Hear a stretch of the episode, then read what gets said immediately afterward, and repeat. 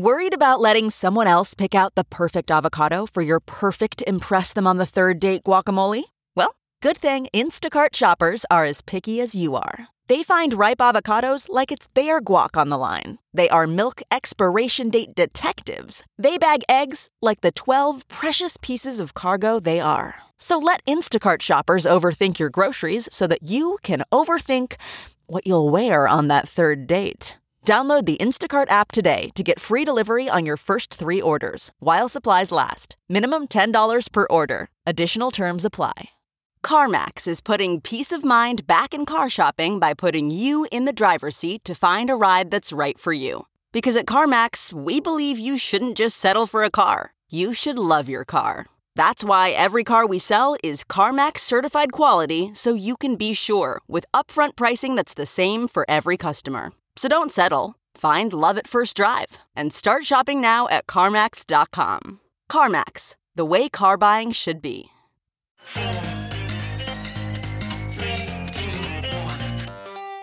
Welcome back to The Breakdown with me, NLW. It's a daily podcast on macro, Bitcoin, and the big picture power shifts remaking our world.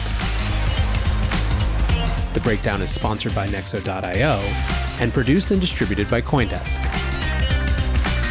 What's going on, guys? It is Sunday, January 17th, and that means it's time for Long Read Sunday. And this one is a doozy. If you're a regular listener, you will have heard me talk about Stone Ridge. Stone Ridge is a $10 billion asset manager that in 2013 2014 started to find many of their team getting interested in Bitcoin. As they started exploring, learning, and investing, they also saw their clients wanting to get in and get involved with them. They found themselves without tools to really do that, and so they started to build those tools. And eventually, this led to them spinning out their own division for Bitcoin custody and institutional investing that's called NYDIG. NYDIG has become one of the quiet giants in the institutional Bitcoin space, with currently more than 4 billion assets under management. NYDIG may best be known so far for facilitating the MassMutual purchase of $100 million of Bitcoin, which is a huge indication to the world of how legitimate this asset had become. This is a company that is moving extremely quickly. This week, they announced the acquisition of digital assets data to build out their data capacity, as well as a partnership with banking tech provider Moven to power a new generation of banks offering white labeled crypto products. Anyway, their 2020 shareholder letter featured prominently a section on Bitcoin, and this letter has gotten huge notice among the investment community. It discusses their journey with the asset and arguments for it, and even though it's extremely long, I believe it's well worth it. This is written by Stone Ridge CEO and co founder Ross Stevens, and I hope you enjoy it. Shortly before the genius David Foster Wallace died, he delivered a college commencement speech that opens with a beautiful critique of our default setting. There are these two young fish swimming along, and they happen to meet an older fish swimming the other way, who nods at them and says, Morning, boys, how's the water? The two young fish swim on for a bit, and then eventually one of them looks over at the other and says, What's water? Wallace goes on to teach us that sometimes, quote, the most obvious, most important realities are the ones that are hardest to see. For Americans alive today, one of our what's water questions is what's money? While Wallace asked the graduating seniors that day to think about fish and their relationship with water, I'll ask you to think with me about our own relationship with money. And as Wallace also asked, quote, bracket for just a few minutes your skepticism of the totally obvious and reconsider, quote, what is real and essential hidden in plain sight all around us all the time. America and sound money. Our country is blessed with limitless natural resources, giant oceans protecting us on the left and the right, and friendly neighbors to the north and south. We've got a military that any other country would trade for theirs, a political class constrained by an ingenious system of checks and balances, and a built in self correcting mechanism for free elections. Almost 250 years later, it's easy to forget how uniquely successful the American experiment has been. Unsound money just isn't us, and hyperinflation is something only other people sometimes have, right? Indeed, outside of our incredible country, the world has experienced an astonishing 56 hyperinflations in the last 100 years. This means that in some countries, somewhere over there, every other year, an innocent population lost their life savings and certainly their dignity simply because they stored it in the wrong vessel. What will continue to make the US different? What will keep our money secure? Our departure from the gold standard is a recent phenomenon, and the unprecedented money printing by developed nations even more so. let's explore together whether the soundness of money or lack thereof is one of those, quote, most obvious, most important realities, hardest to see, hidden in plain sight all around us. Quote, the most significant monetary achievement in the history of the world. President Nixon thundered these words on December 18, 1971, in a surprise weekend national address announcing the Smithsonian Agreement. The agreement, following another surprise weekend address earlier that year, the Nixon shock of August 15th, which took the US off the gold standard, replacing it with the fiat standard, i.e., US government paper money or USGPM, coordinated the simultaneous anchoring of each G10 currency to US GPM via fixed exchange rates. Prior to the Nixon shock and the Smithsonian Agreement, and as motivation for them, Nobel Prize winners and politicians were convinced that gold gave no value to US dollars. Rather, US dollars gave value to gold. Thus, the US could safely go off the gold standard, and correspondingly, the G10 could safely peg their currencies to US GPM. Paul Samuelson, Nobel Prize winner, said Every expert knows that the popular conception that money has more value if it is exchangeable into gold exactly reverses the true relation. Were it not that gold has some monetary uses, its value would be much less than it is today. Congressman Henry Reuss said, When the US government stops wasting our resources by trying to maintain the price of gold, its price will sink to $6 an ounce rather than the current $35 an ounce. In a little over a year, this most significant monetary achievement smashed apart on the rocks of economic reality.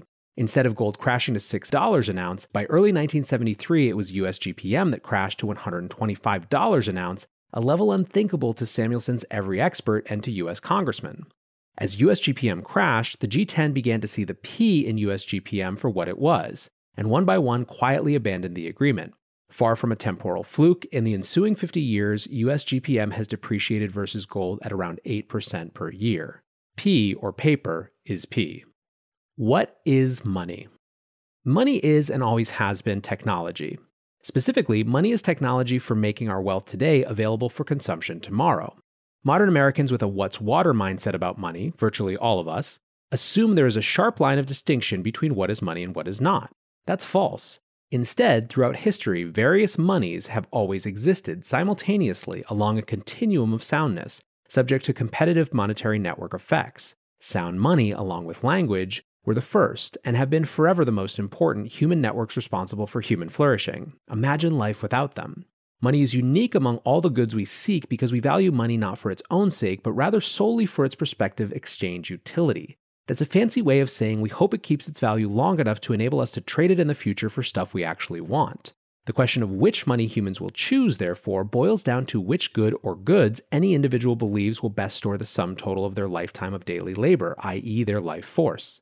Because the most important trades we make are the ones we make with our future selves, humanity's Darwinian propulsion towards holding the soundest money possible is based on our intuitive understanding that the longer our choice of money can hold its value, the greater the potential compounding benefits of our life to date production. Our timeless search for ever sounder money is an individual intuition based optimization, as unstoppable as evolution, because we instinctively know that our survival is at stake. Will our life force be durably storable in a particularly well chosen money and therefore potentially accumulate, enhancing our potential longevity? Or will it dissipate no matter how hard we work because we chose the wrong storage vessel, threatening our very lives and those of our progeny? Life, uh, finds a way. Since its founding in 1913, the Federal Reserve or Fed has upended our Darwinian propulsion, temporarily. The entire edifice of modern central banking, unbacked helicopter money, is like one gigantic helicopter parent never letting their child suffer, quote, the blessing of a skinned knee.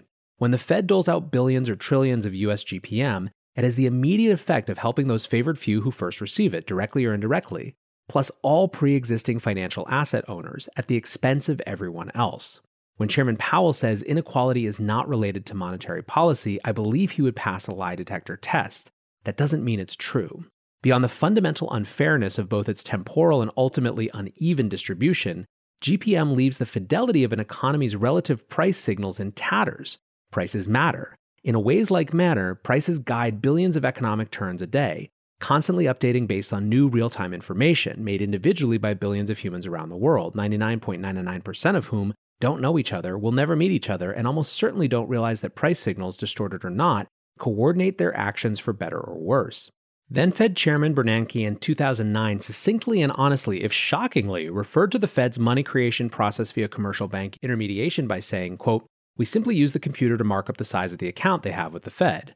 The money's so A, created, and then B, multiplied because only fractional bank reserves are required, and then C, lent out by banks. First, as discussed, this impairs the fidelity of economy wide price signals, thereby, second, inefficiently draws human and capital resources into activities that cannot be lastingly maintained, thereby, third, drives temporary illusions of relative prosperity in certain economic segments and despair in others, and therefore, fourth, leads inevitably and repeatedly to booms and busts. Modern central banking is the cause of severe economic downdrafts, not the cure. By giving in to the clamor for ever more abundant and ever cheaper money, central banks cripple the role of the wisest regulator, the market, of the most important mechanism for efficient economy wide allocation of capital, relative prices of sound money. In the same way a stock certificate is titled to company capital, money is titled to human time. People sacrifice their time for money, which enables them to trade for commensurate sacrifices from others. When prices are distorted, we are each inhumanly robbed of making fully informed personal decisions with our time. If you give anyone the power to print money, they will print money. A tool that can command human time is an object of great temptation, too great. I don't question that central bankers are well intentioned, I strongly believe they are. But I also know what Lord Acton said about absolute power it's human nature, not finance or politics. Just like certain offspring of helicopter parents, those underemployed, glassy eyed 25 year olds living in their parents' basements, who have neither the will nor ability, nor in some cases even permission to leave, the offspring of central bank helicopter money, certain overlevered, glassy eyed companies in certain segments of over money supplied industries, cannot survive without ongoing access to the essentially free US GPM they indirectly borrow. Like the smooth kneed 25 year olds, those overmoneyed zombie firms have neither the will, i.e., when US GPM is free, why bother with financial discipline? Nor ability, i.e., our business model doesn't work at higher interest rates, nor in some cases even permission to leave, i.e., you bail us out because we employ so many voters or because we intermediate and credit multiply your monetary policy. USGPM facilitates political concession after concession, stimulating ever new expectations of further bounty, making the process itself self accelerating. Even those in government who genuinely want to avoid printing paper money and handing it out find it impossible to stop the system. The bottom line without the rigid barrier of strictly limited funds, that is, with non scarce money, nothing will stop indefinite growth of government expenditure. Untethered to the future generational tax burden, it is simultaneously exploding and expropriating.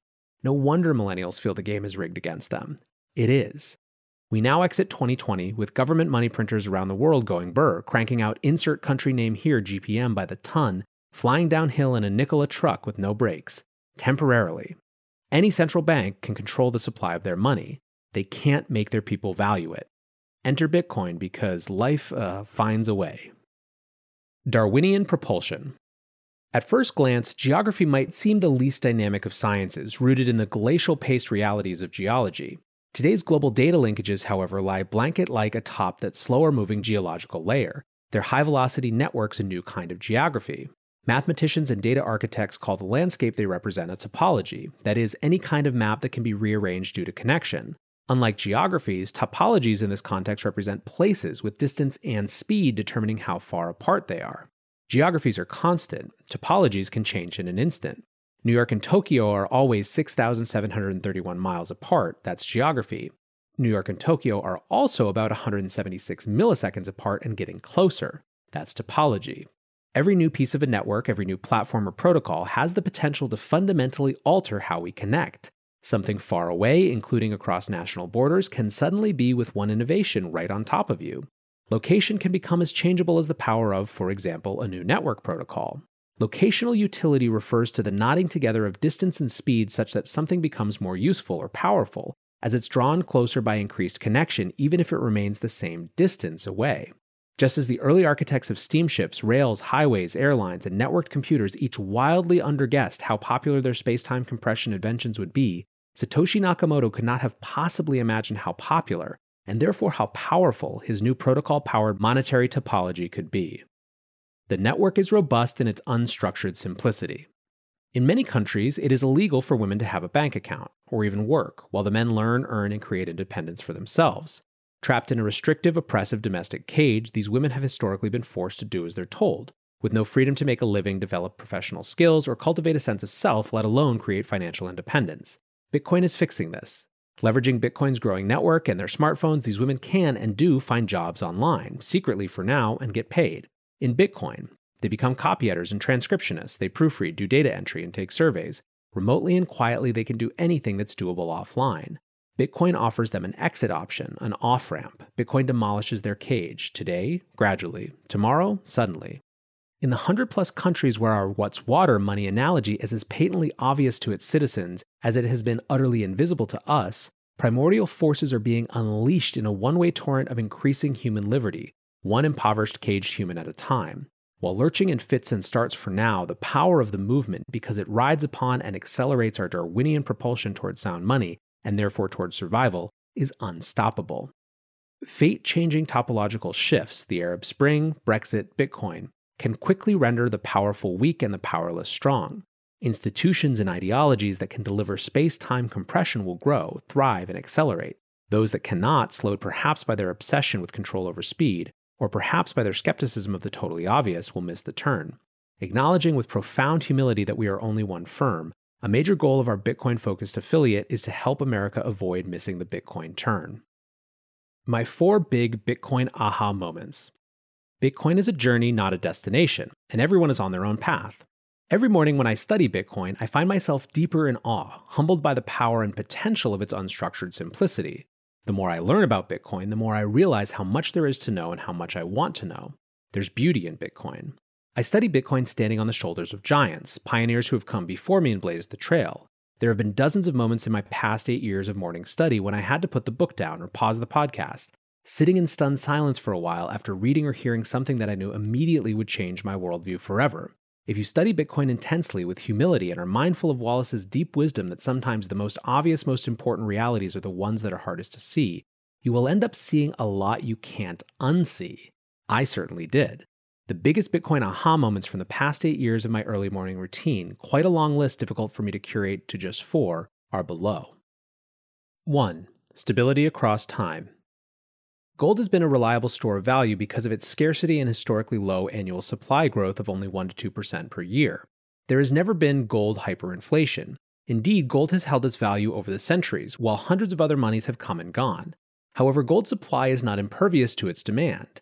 If hypothetically gold went up to $100,000 an ounce tomorrow, up more than 50x overnight, we can be sure enormous resources would immediately shift to gold mining, and the miners would find some way, somehow, to accelerate its supply growth, driving its value down.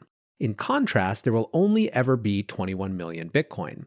Bitcoin's annual supply growth, which asymptotically approaches zero over time, is now down to about 1%, on par with the historical annual growth in the supply of gold. While far from perfect, gold is Bitcoin's closest real world analogy. However, the ultimate supply of Bitcoin is fundamentally limited by the design of the protocol itself and cannot be increased regardless of its value or level of demand. Bitcoin is the first store of value in history for which its supply is entirely unaffected by increased demand. From this perspective, Bitcoin is better at being gold than gold. It's even more saleable across time. Many investors want to be a part of the next bull run. Others seek to build their dream home, finally launch that startup, or fund their education. Try Nexo's instant crypto credit lines and borrow against any major cryptocurrency with no minimum or maximum withdrawal amounts, no fees whatsoever, no credit checks, and flexible repayment. Not to mention the APR starts at just 5.9%. Stay on top of your investment game with Nexo.io. And remember, it's your crypto, your credit, your choice. Get started at Nexo.io. 2. Saleability across space.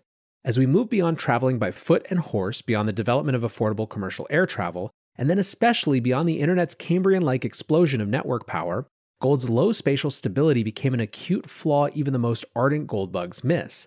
Gold is simply hard to transport. This is where US GPM, or the fiat standard in general, shines. Though fiat's periodic human nature induced hyperinflations made it a huge step backward in terms of saleability across time, it was a substantial leap forward in terms of saleability across space. However, contrary to common misconception, Bitcoin moves much faster across space than fiat, increasing our capacity for long distance international settlement by about 500,000 transactions a day, and completing that settlement in about an hour rather than the current state of the art three to five days or longer for final international fiat settlement.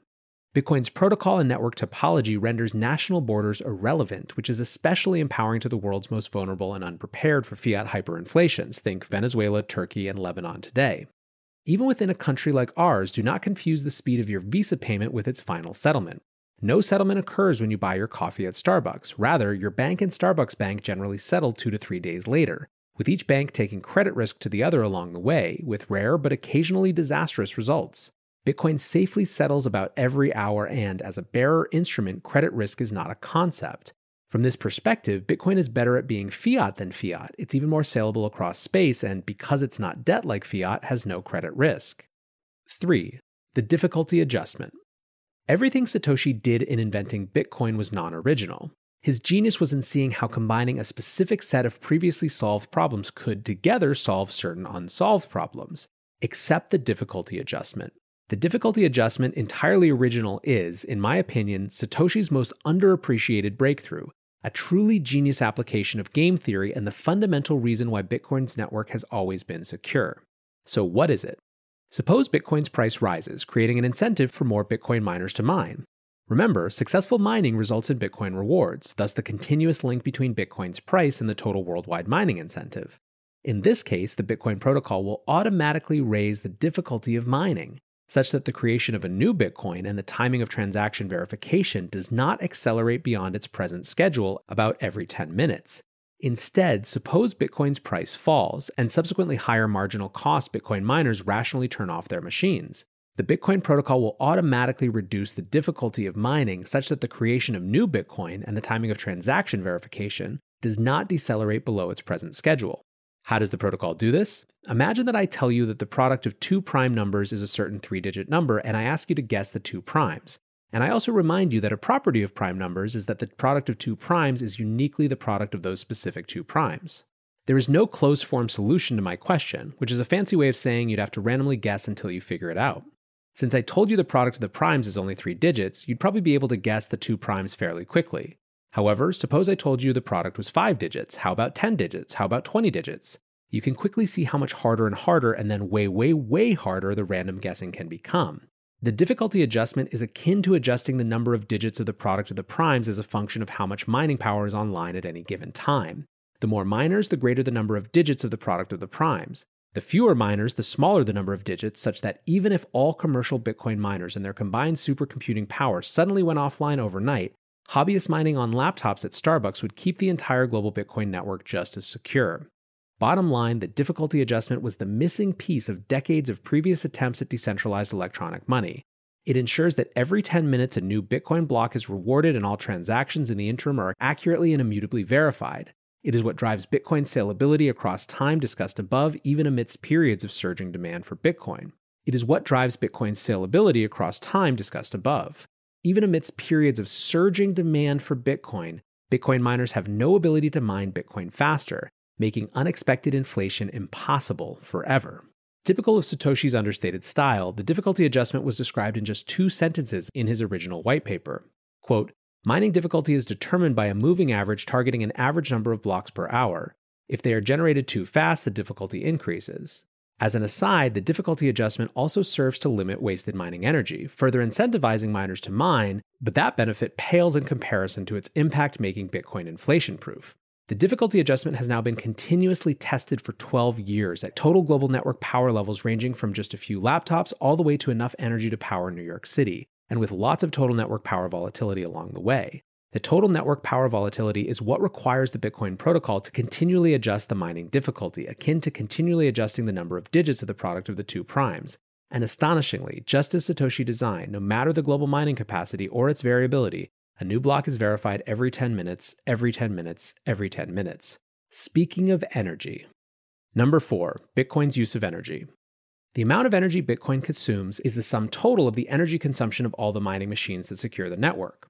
While hard to know exactly, a good estimate of the global total consumption is about 8 to 10 million people worth of energy. Absolutely enormous. In a warming world, how can this be good?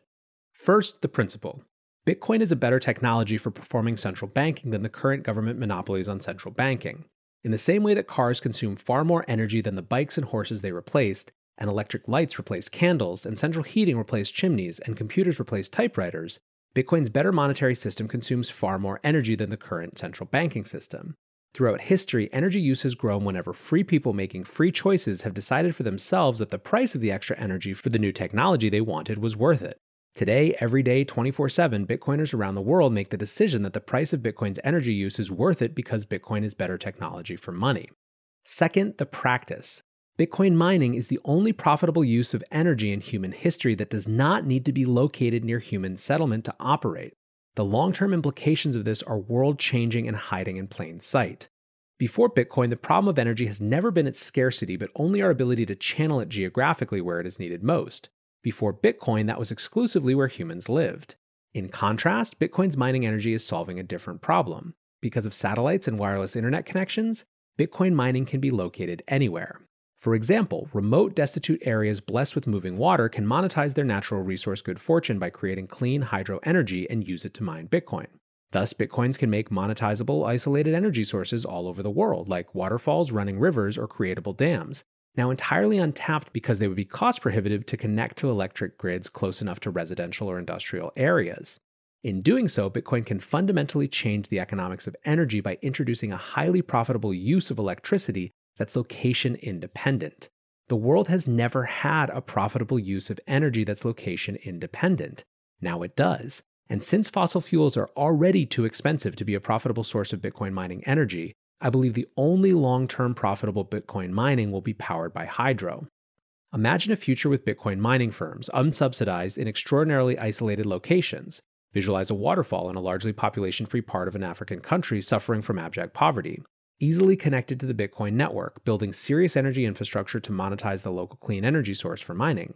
However, once the industrial strength profitable infrastructure is in place, let's extend it. Let's build roads and housing and schools and hospitals, ultimately leading to human settlement. The net result can be people locating around new Bitcoin driven hydroelectric energy infrastructure, with more and more of humanity clustering around cheap, clean energy sources. Historically, our energy challenge has been to move the power to the people. With Bitcoin, we can move the people to the power. Consider that the world's major population centers, think New York, London, Paris, Tokyo, each developed where they are geographically because of natural seaports, waterways, and trade routes. Energy was a non factor because the placement of these cities was all pre energy, i.e., pre fossil fuels. As Bitcoin finances the for profit development of cheap, clean energy infrastructure on a massive scale, it can lead to a future in which more and more of the world's population lives near abundant energy with an extraordinarily low marginal cost of production. This matters because cheap energy equals human flourishing. That's an equation. Cheap energy equals human flourishing. Beyond the revolution in monetary policy that Bitcoin already represents, Bitcoin may also represent the biggest catalyst the world has ever known for developing abundant, clean, cheap energy, and therefore one of the biggest catalysts in the world for human flourishing. Can you tell why I'm all in? The mystery of the missing Amazon millionaires, and is it too late to buy Bitcoin? Investing in Bitcoin, now exiting its 12th year, and especially after a 200 plus percent return in 2020, is extremely uncomfortable for most everyone just as investing in Amazon stock AMZN was for almost everyone following its 12th year as a public company. Even for investors who see the long term potential of Bitcoin's monetary properties, they may wonder if they are just too late to invest. Did they miss it? Has all the future value been priced in?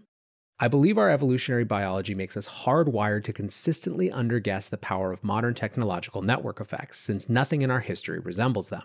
For the vast, vast majority of human time, we lived in small tribes, entirely unconnected to other humans around the world.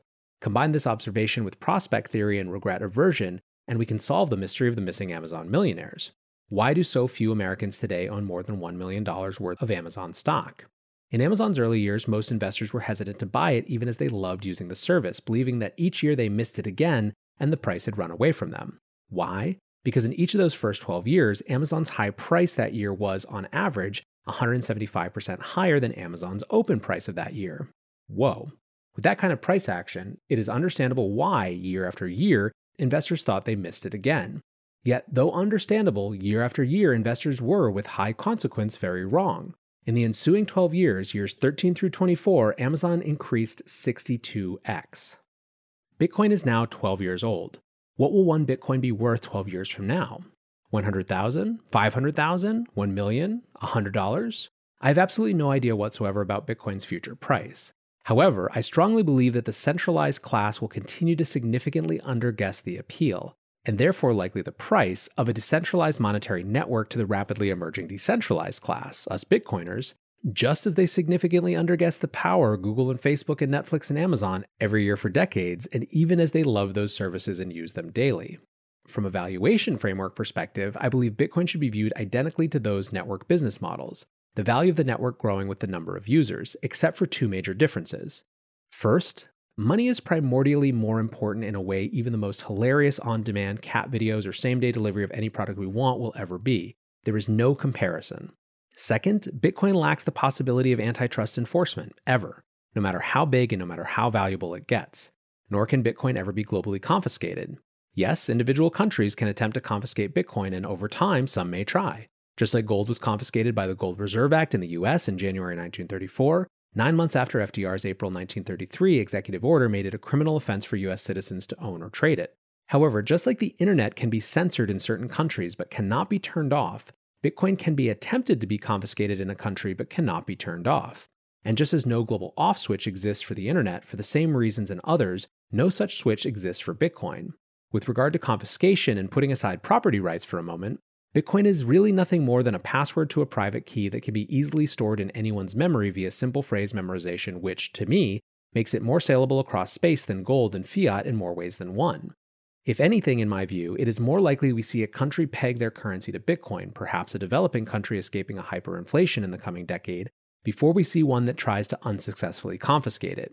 Remember, unlike gold, with Bitcoin there's no vault, and good luck confiscating my memory. Final thoughts on Bitcoin. The trillions of dollars of central bank driven low or negatively yielding financial instruments demolish the dreams of savers and retirees prohibiting an enormously large and growing group of individuals from meeting their retirement wants, wishes, and tragically even needs. Free money has consequences because it is not free. No matter how well intentioned, runaway global money printing and the resulting financial repression is society's largest global challenge. Regardless of Bitcoin's future ascent or descent, the long dated monetary liabilities of individual Americans are denominated in US dollars. Tackling our collective fiat based societal retirement challenge head on leads to an interesting and important question. What do you have to believe to be true for Bitcoin to be your vessel for savings? The answer point to point, meaning from today until your long dated liabilities, e.g., your retirement spending, starts coming due, and regardless of US GPM volatility along the way, you only have to believe one thing that US GPM will depreciate relative to Bitcoin over that time period, as it has 80% in the last two years alone. Remember that the most important trades are the ones we make for our future selves, that our search for ever sounder money is an individual intuition based optimization, and that instinctively, we know our survival depends on durably storing our life force. In this context, is it any surprise that millennials voting with their dollars and with more distrust for traditional institutions than their forebears have already made Bitcoin the millennial savings account? And in this context, is it any surprise that two highly rated life and annuity insurers and two highly rated property and casualty reinsurers among the most brilliant forward thinking investors I know, and each, by virtue of their business models, with extraordinarily long dated US dollar denominated liabilities, have direct or indirect exposure today to more than 350 million in Bitcoin, all purchased and held through our Bitcoin focused affiliate. One thing I know for sure they and insurers in general are just getting started.